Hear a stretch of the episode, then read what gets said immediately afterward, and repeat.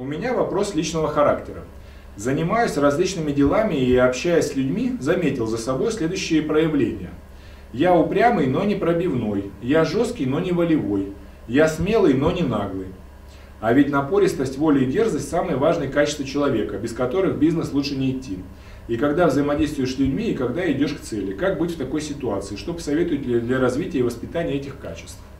Ну, уважаемый Чингис, очень хорошо то, что вы так самокритично подходите к некому там самоанализу, который вы провели в отношении себя.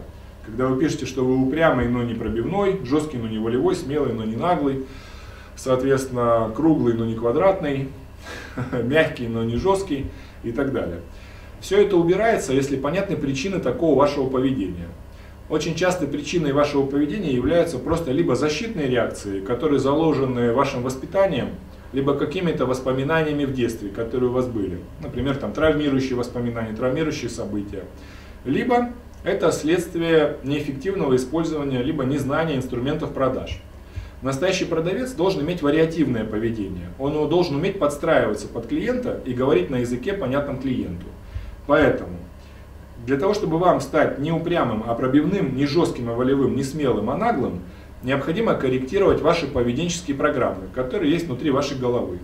Для этого лучше всего подходит индивидуальный коучинг. Это беседа тет-а-тет, один на один со мной, как с тренером, либо с другим специалистом нашей компании Vertex – для того, чтобы можно было разобраться в причинах такого вашего поведения, и таким образом и самому коучу, и вам, как человеку, который на этот коучинг придет, будет понятно, каким образом это можно устранить. Очень часто проблемой является просто незнание инструментов продаж. Когда вы, ну скажем так, мозг человека так устроен, что он мыслит черно-белыми категориями. Добро, зло, плюс-минус, хорошо, плохо, напористость, мягкость, э, черное, белое, Э, пробивность, там, пробивной или там упрямый, соответственно. Есть большое количество градаций, оттенков. Это и есть инструменты продаж. Нет необходимости быть жестким либо мягким. Надо выбирать ту модель поведения, которая подходит в данной конкретной ситуации для того, чтобы продать ваш товар или услугу конкретному клиенту.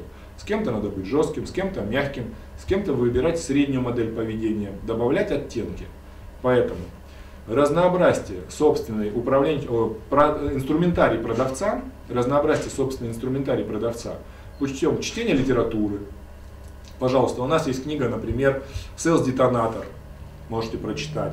У нас есть vertexschool.ru, это Vertex Академия, где вы можете посмотреть видеокурсы по продажам, по переговорам, по работе с возражениями, по презентации, и выбрать большое количество инструментов, которые позволят повысить вариативность вашего поведения при взаимоотношении с клиентом и стать более эффективным для того, чтобы продавать ваш товар либо услугу.